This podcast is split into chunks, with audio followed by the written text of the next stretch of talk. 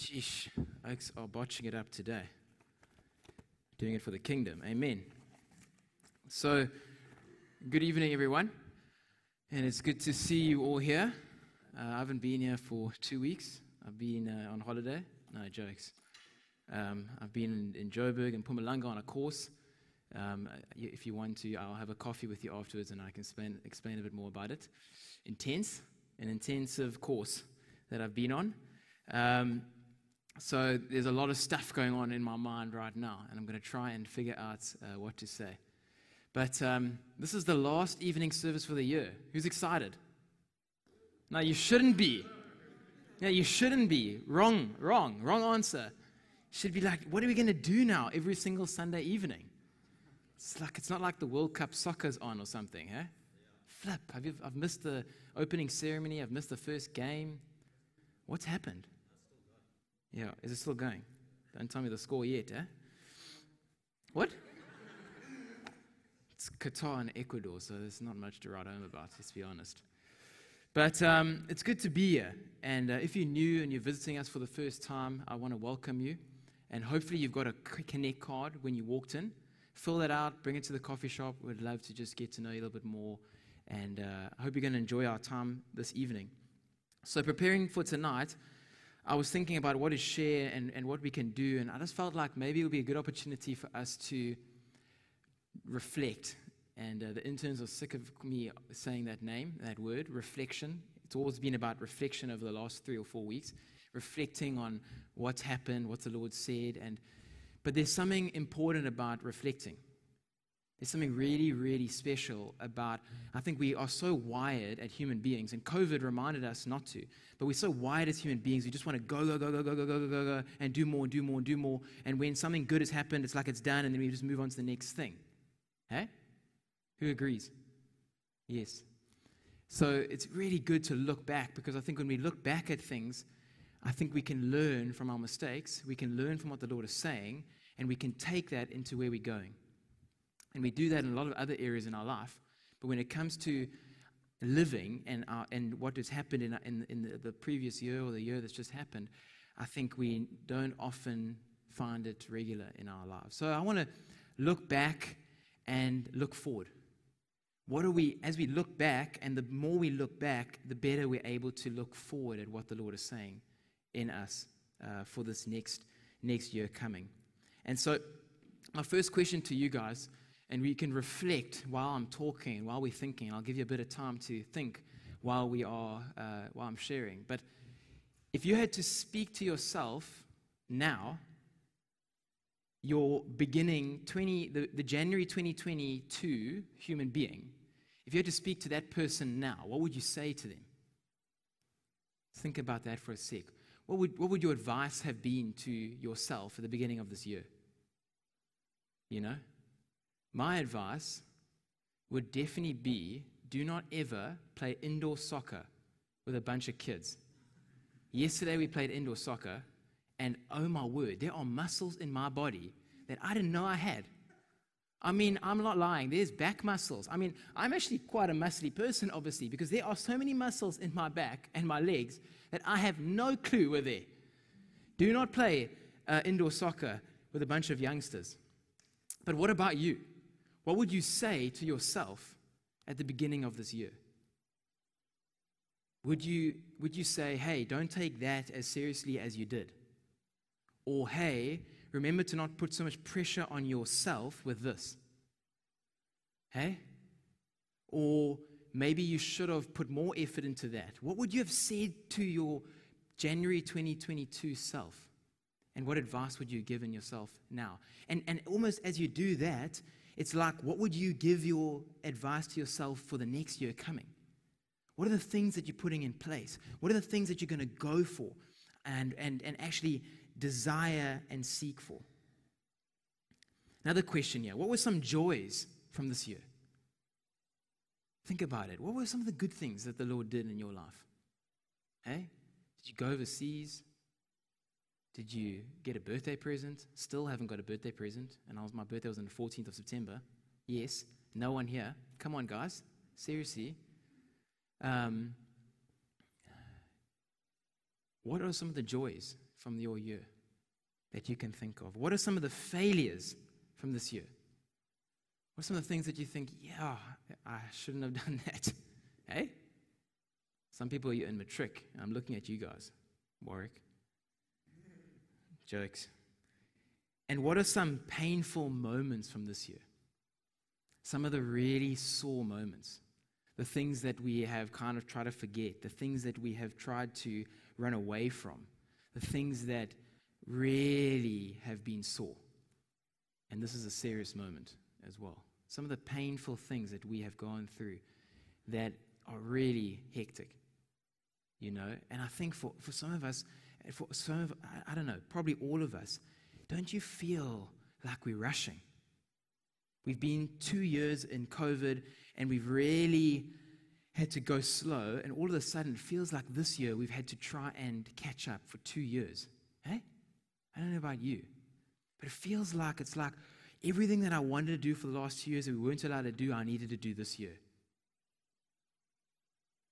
And it's like we're rushing and we're trying to fix everything and we're trying to fill everything. And it's painful sometimes when you, you can't do it all.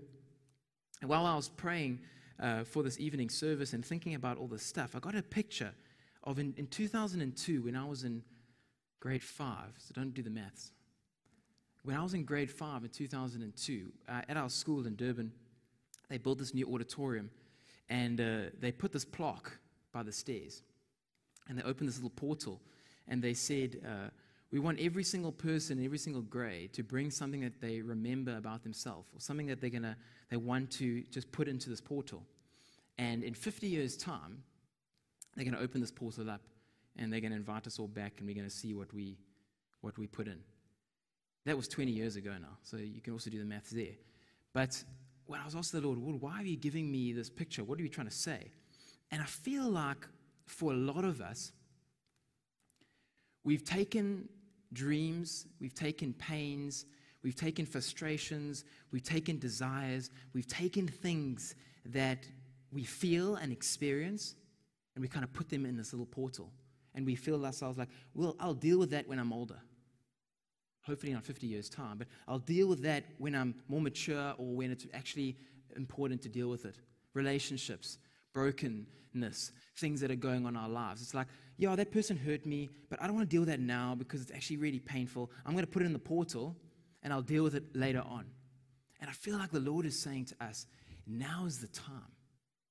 Now's the time to not wait 50 years to access this portal, but actually the Lord begins to, wants to begin to reveal things that we've put down. He wants to reveal, and they are painful, and sometimes it is quite confusing and frustrating, but He wants to deal with it so that we walk into next year more whole. I feel like as we begin to talk and as we begin to listen tonight and as we begin to worship, I, I really believe that the Lord is going to bring encounters or experiences to your mind, pictures of things that have happened to you, good and bad. And I, I really encourage you, if something comes to mind, just write it down. Write it down on a piece of paper, put it on your phone, just remember it, and ask the Lord, just one question Jesus, what are you saying? What are you saying? Why are you reminding me about this? Why are you bringing this up? It might be something really silly, right? Um, it, it might be really not, not really uh, something like super profound. It might just be something very, very small, but, but actually meaningful to you that the Lord is trying to bring up. He's trying to say He wants to begin to deal with that. He wants to begin to take that so that He can grow you. And so, the question that I want to ask us tonight is why would God want to bring up this pain? Why would God want to bring up fear? Why would God want to bring up dreams that we never happened? Why would God want to bring up these things? It's like, God, I, lo- I enjoyed it down there. I don't want to bring it up. Why does God want to bring up things that are not good? Why would He do that? Why would He do that? And I think sometimes because we don't really understand that question, we, we don't think God wants to bring these things up. We think God wants, wants to, us to forget about these things because He's like, you, you're a terrible person, but if you, don't, if you don't remember it, maybe we can fix you. But he actually, the truth is, God actually wants to bring those things up. He wants to deal with them, but why? And I think once we understand the why behind it, why, God, are you bringing this up? Why? It's you that is doing this. Why are you doing this? We begin to understand the point of all of this. So tonight, God wants, I believe, ultimately, I was just praying. I was saying, Lord, what do you want to say? He wants to shout out to everyone else tonight. He wants to shout that He desires the relationship with us more than anything else.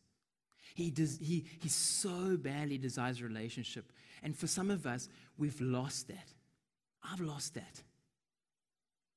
I've been on this course for the last week, and actually, while praying, it's like I've actually believed that, that, that I'm, I'm here to, to work for God, but I'm not really here to trust Him.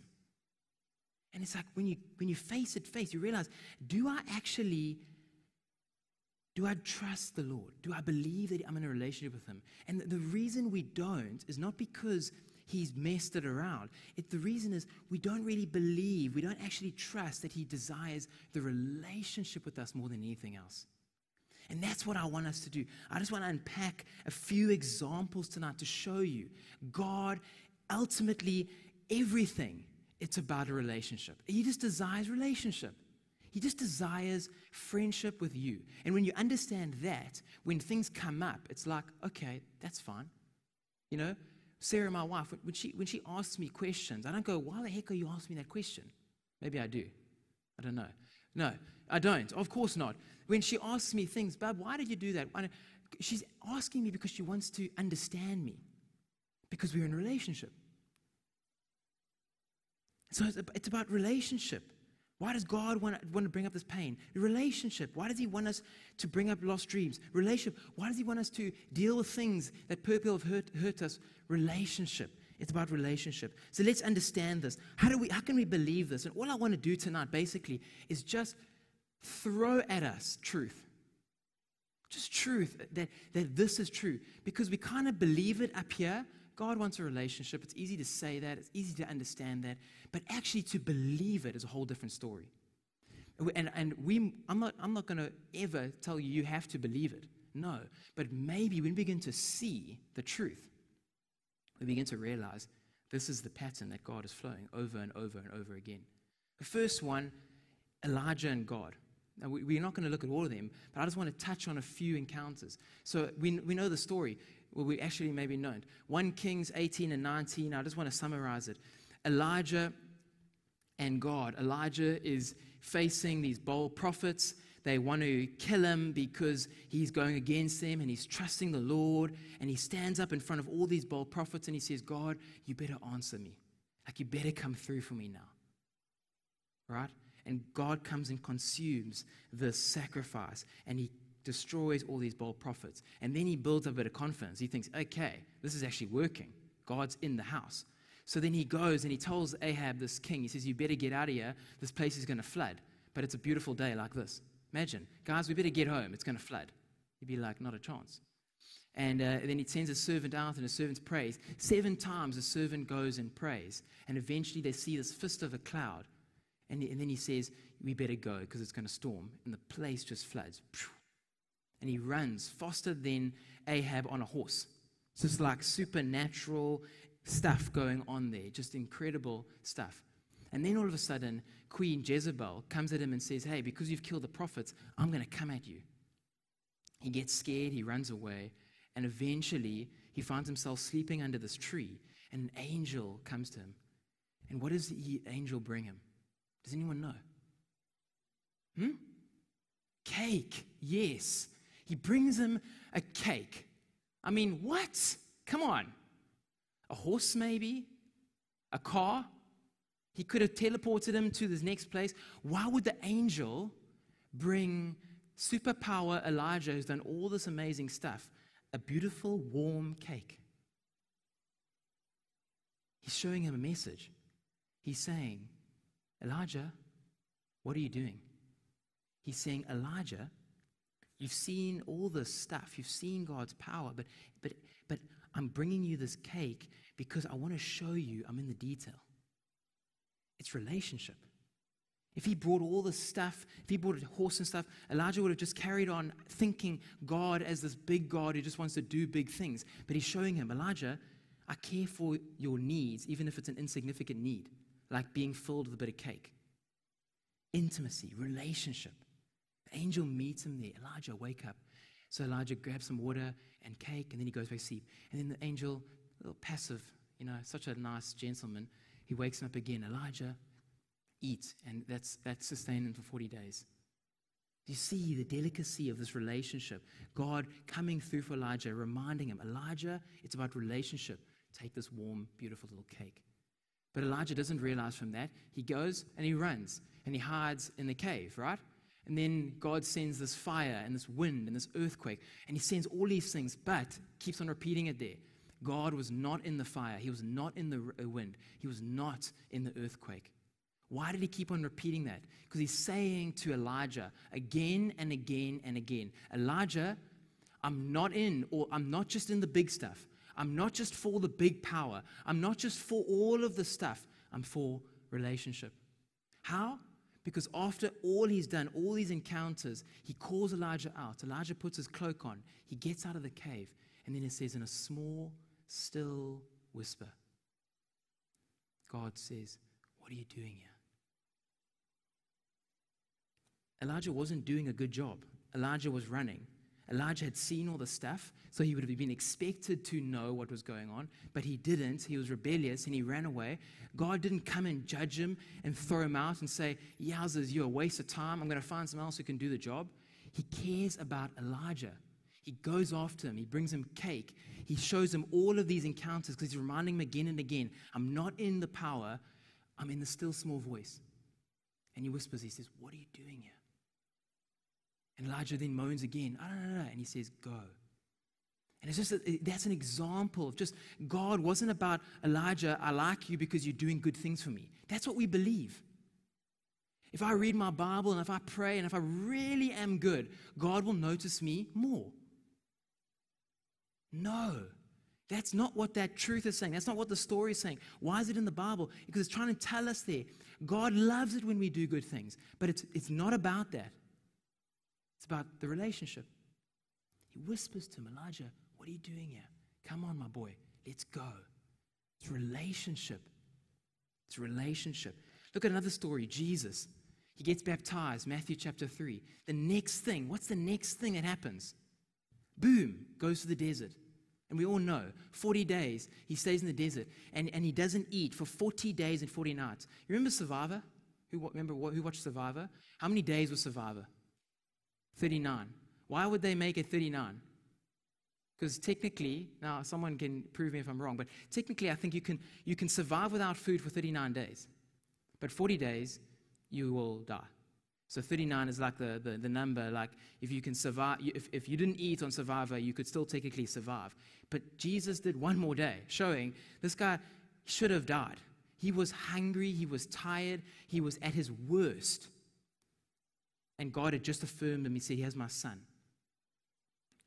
And in the desert, he equips him and he speaks to him. And so Jesus has this amazing moment. He's called a son, relationship again, truth, relationship. It's about relationship. Jesus had done nothing yet. He had done nothing yet, but he calls him a son. And then he goes into the desert. And we think, oh my word, when we're in a desert time, we must, must have got it wrong. So we form this relationship with God. We think it's about relationship, and then we get into a desert time, and then we go, God, what happened? Obviously, not about relationship then. Obviously, I'm doing something wrong. No. So relationship is not about getting it right, it's not about doing it all perfectly. It shows you in the suffering, God is there in the relationship. It's relationship he's after. It's relationship. This has a third and final one who remember the prodigal son. I mean, we know these stories, we know them. The prodigal son, he grabs his inheritance, and when they grabbed the inheritance, it was basically saying, You're dead. Right? You only take your inheritance when your father dies. So he's saying, You're dead to me, give me my inheritance. He goes and splashes it, and then he realizes, Actually, these pigs are getting better food than I am. I'm starving. I'll go back to my dad. I will repent. I will say sorry. I will be a servant for him. He goes back And this is not even a real story, this is a parable that Jesus is showing. He's explaining to the people there who God is. That is the picture of God. We're either the, the older brother or the younger brother. We're either the younger brother that does everything wrong and, and goes back, or the older brother that tries to earn his identity by being a good person. We fit one of those or both of those at different times. And what God, what Jesus is trying to explain in that picture again, that is the heart of God. That he sees his son from far away and he runs after him. And he, he has an opportunity, the son, to explain. And he has oh, this whole speech that he's going to explain to his dad. He's, and, and he goes through the speech. And straight after the speech, his dad just puts a cloak around him and he embraces him and he loves him. And he says, Get the fattened calf. Let's have a celebration. My son is home. Relationship. And it's again and again and again and again. We can look over and over and over.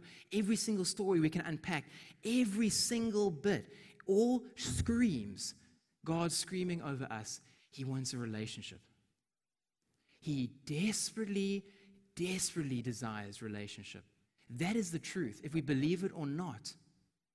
If we don't feel it, if we, if we don't see it, if we think we've been too terrible, that we've done too many bad things, that's all of that is that's what we think, but it's not the truth. The truth is, he wants relationship. And the moment we begin to realize that, that is the place where we begin to deal with our stuff. In that moment, when we begin to ha- realize that, then we're in a special place. And that's the place, that is the point of pain. That is the point of, of, of the stuff that the Lord wants to bring up. He, wants, he desperately desires to bring it up because He wants us to deal with it so that we understand it's all about relationship. It's all about relationship.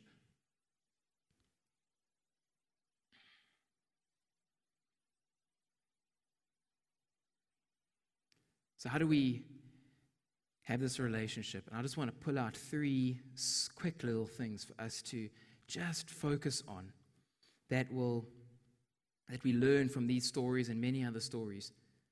Oh, I forgot this. Let me just read this for you. Mark Pilavachi writes in his book about the desert place.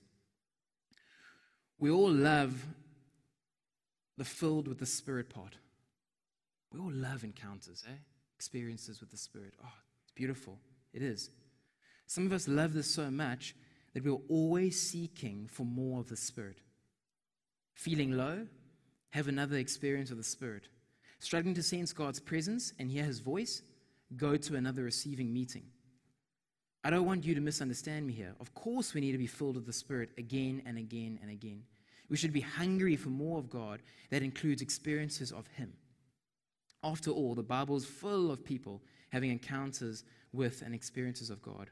I believe, however, that at this point we can short circuit a process that God has ordained for those he wants to use in his service. Meaning, the moment we try and just look for encounters and experience, we, we short circuit the actual meaning of what God wants to do in our life. The process is a place, a spiritual place, the desert. When He has filled you, Allow Him to lead you into the desert. Do not resist. When you find yourself in the desert, don't be too eager to run back to the bright lights of the revival meeting. Stay in the desert and let Him teach you things you could never learn in any charismatic meeting. The desert is the place where God prepares you and forms you. It is His place. He waits for you there.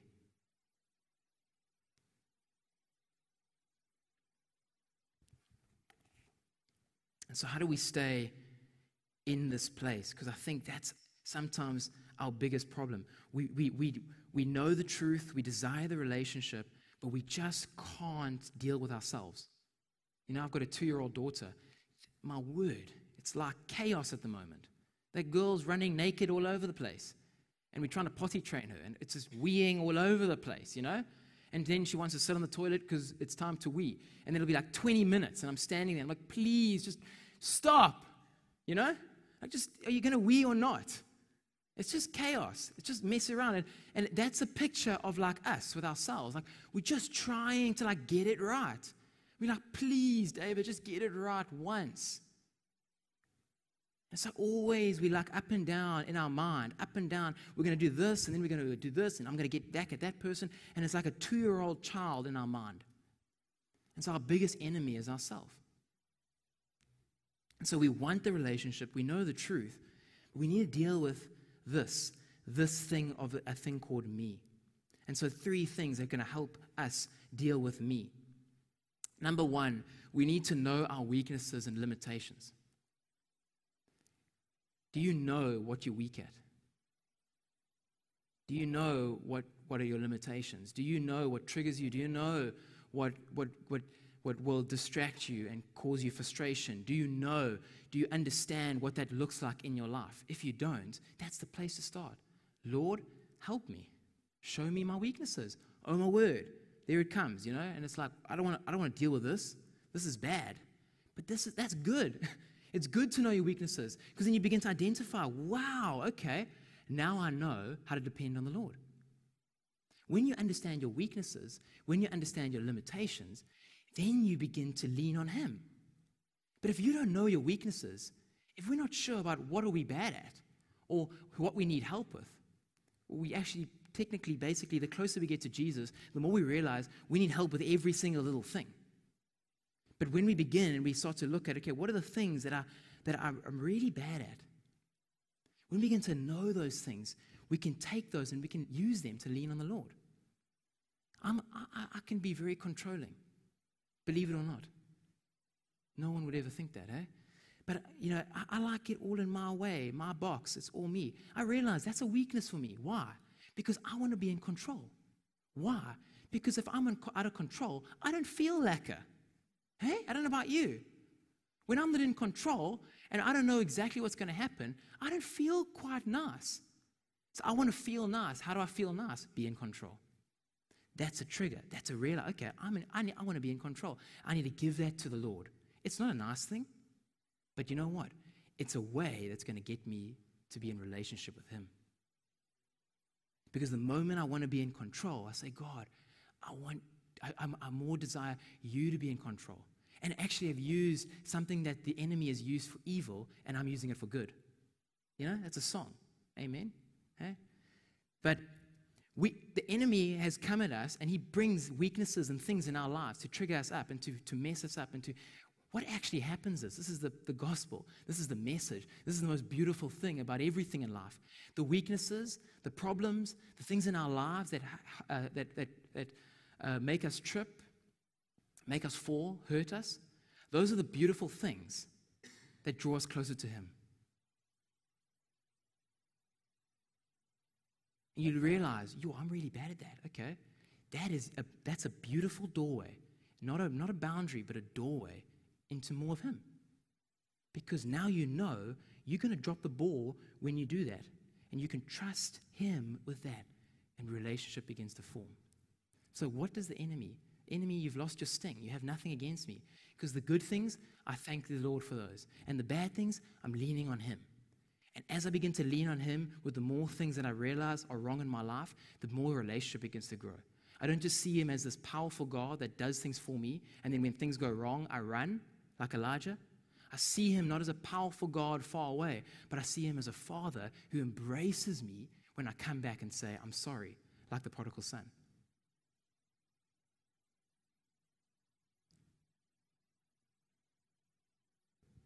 The prodigal son was never as close as he was to his father until he had made every single mistake in the world.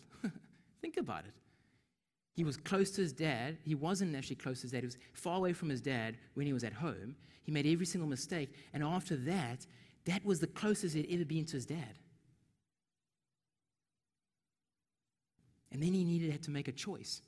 He now understands his weaknesses, he understands his limitations, and he needed to make a choice. Is he going to walk into still being a son, even though he's messed up everything? Was he going to actually believe that he was a son after knowing all his weaknesses? Or he could have been a better son now because he's freed from thinking the wrong thing.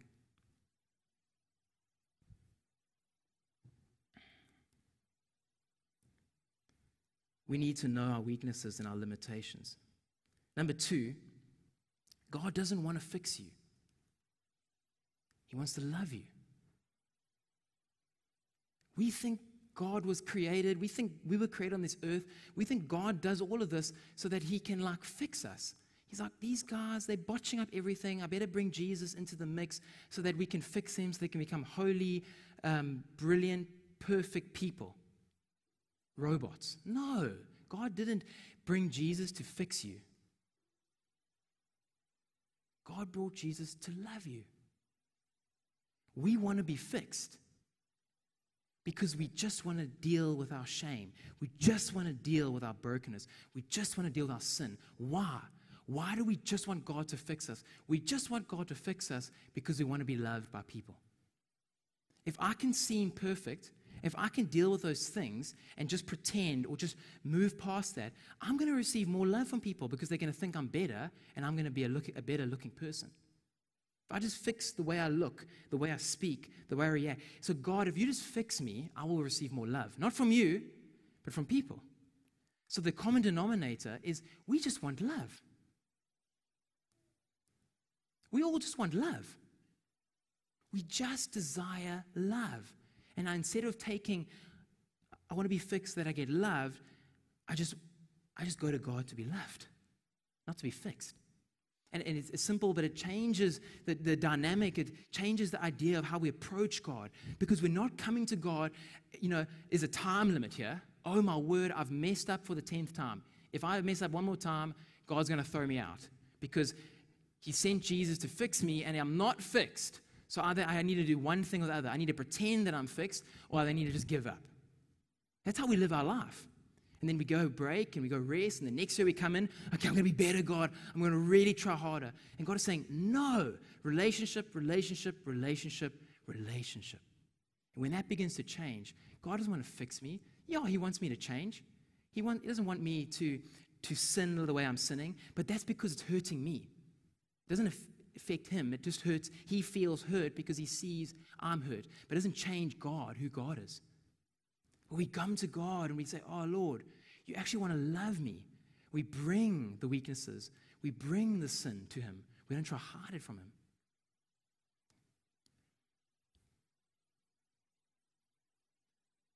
We want love. Imagine if we could start next year saying, ultimate, my ultimate goal is I just want to know the love that God has for me. That's it. Pure.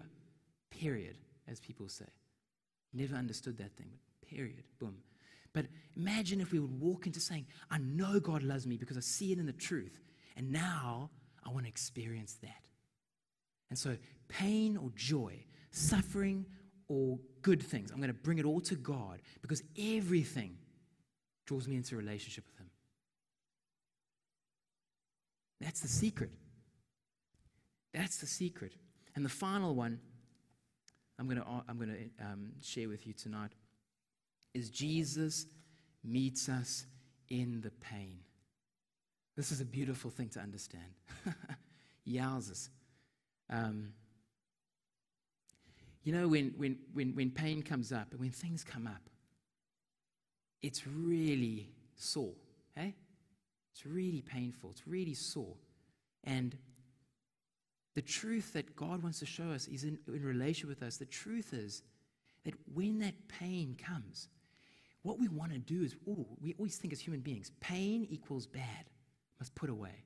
But pain equals opportunity to remind myself that Jesus is there. Because the, we are human beings. We feel, we live, we experience pain and joy But we think God is just wanting us to like enjoy the happiness of them, but the pain I must deal with. But when we realize Jesus is in your pain, it's just freeing.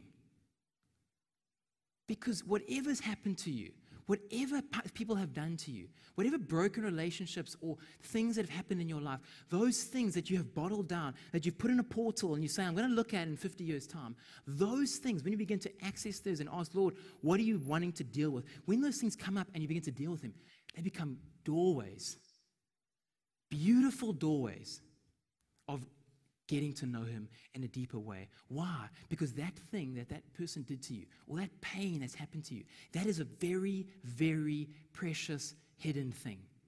And when you remember, or you understand, or you realize, wait, God is in that, it changes your, your life. It'll change your life. Because the most important thing, the most secret, sensitive thing in your life, you realize God is in there. And wow, thank you, Lord. And so, church, I want to encourage us. We know, God, you're in, you're in a relationship. It's all about a relationship with you. But it's, it's about bringing those things. And then worship begins to change. Our worship begins, because we're not just thanking God for like, giving me a house and which is good but thanking god for just like creating me and it's just very general but it's like thank you god that even though that person abused me or that person broke my heart like you were you're there you're there with me and it begins to change our worship begins to change the way we read the bible begins to change the way we, we connect, we connect with everyone because we understand god is in the detail like a cake he's in the detail And so I want to encourage us tonight as we worship, as we minister, as we go on. Bring your pain, not to me. Bring your pain to Him. No one will know.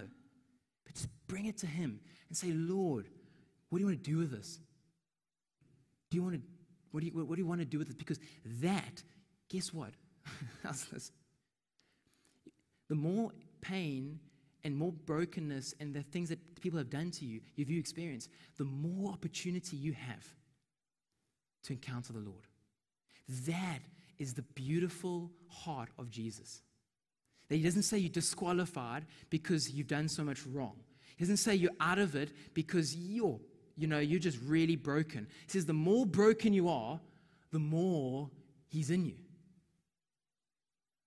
He looks at that prostitute woman on the ground and he says, Do you see her to the Pharisees? He says, This, this lady is closer to me than all of you because she understands. She's taking her brokenness and using opportunities to connect with Jesus. So you sit here tonight, you think, I'm absolutely broken. I've done so many things wrong. You are more qualified tonight to encounter Jesus. Why? Because he's in more pain. He's in more pain. I can, I, can, I can experience even more of Jesus because he wants to go there and he wants to meet with me there.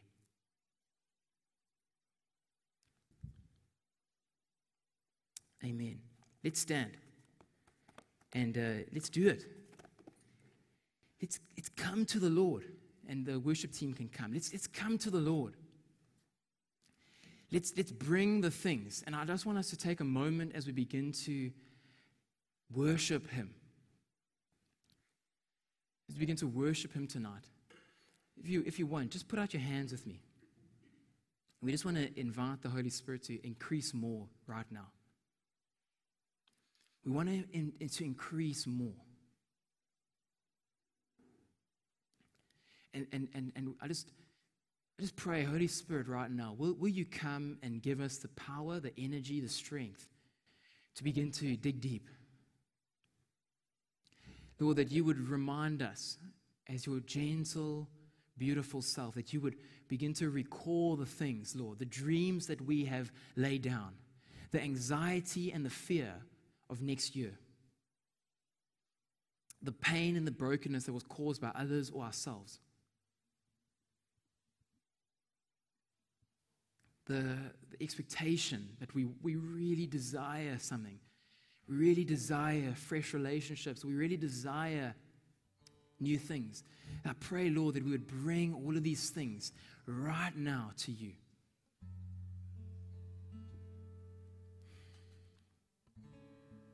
I just sense there's a, a deep frustration, a deep longing for Him, but a deep pain.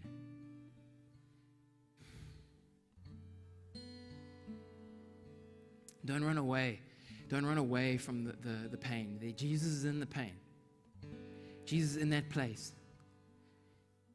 You don't have to understand, you don't have to know exactly, you don't have to, to, to even want to bring it to the Lord. Just stay in that place. That's where Jesus is right now. He's with you in there.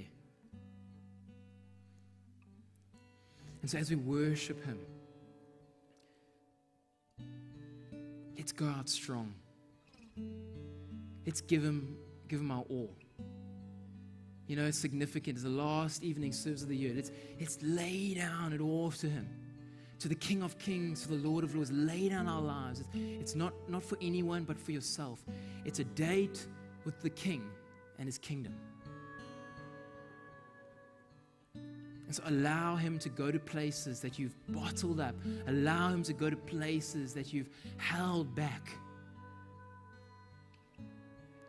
Jesus, we pray. We pray, Holy Spirit, right now, would you invade our hearts, invade our minds, Lord. That we are not disqualified. We're not disqualified, but we are more worthy because Jesus, you're in there, because it's about you. We pray, Lord, for broken relationships right now. We pray for that pain. We pray, Father, that we remember that you're in it, you're with us. Lord, will you show up and will you begin to show off?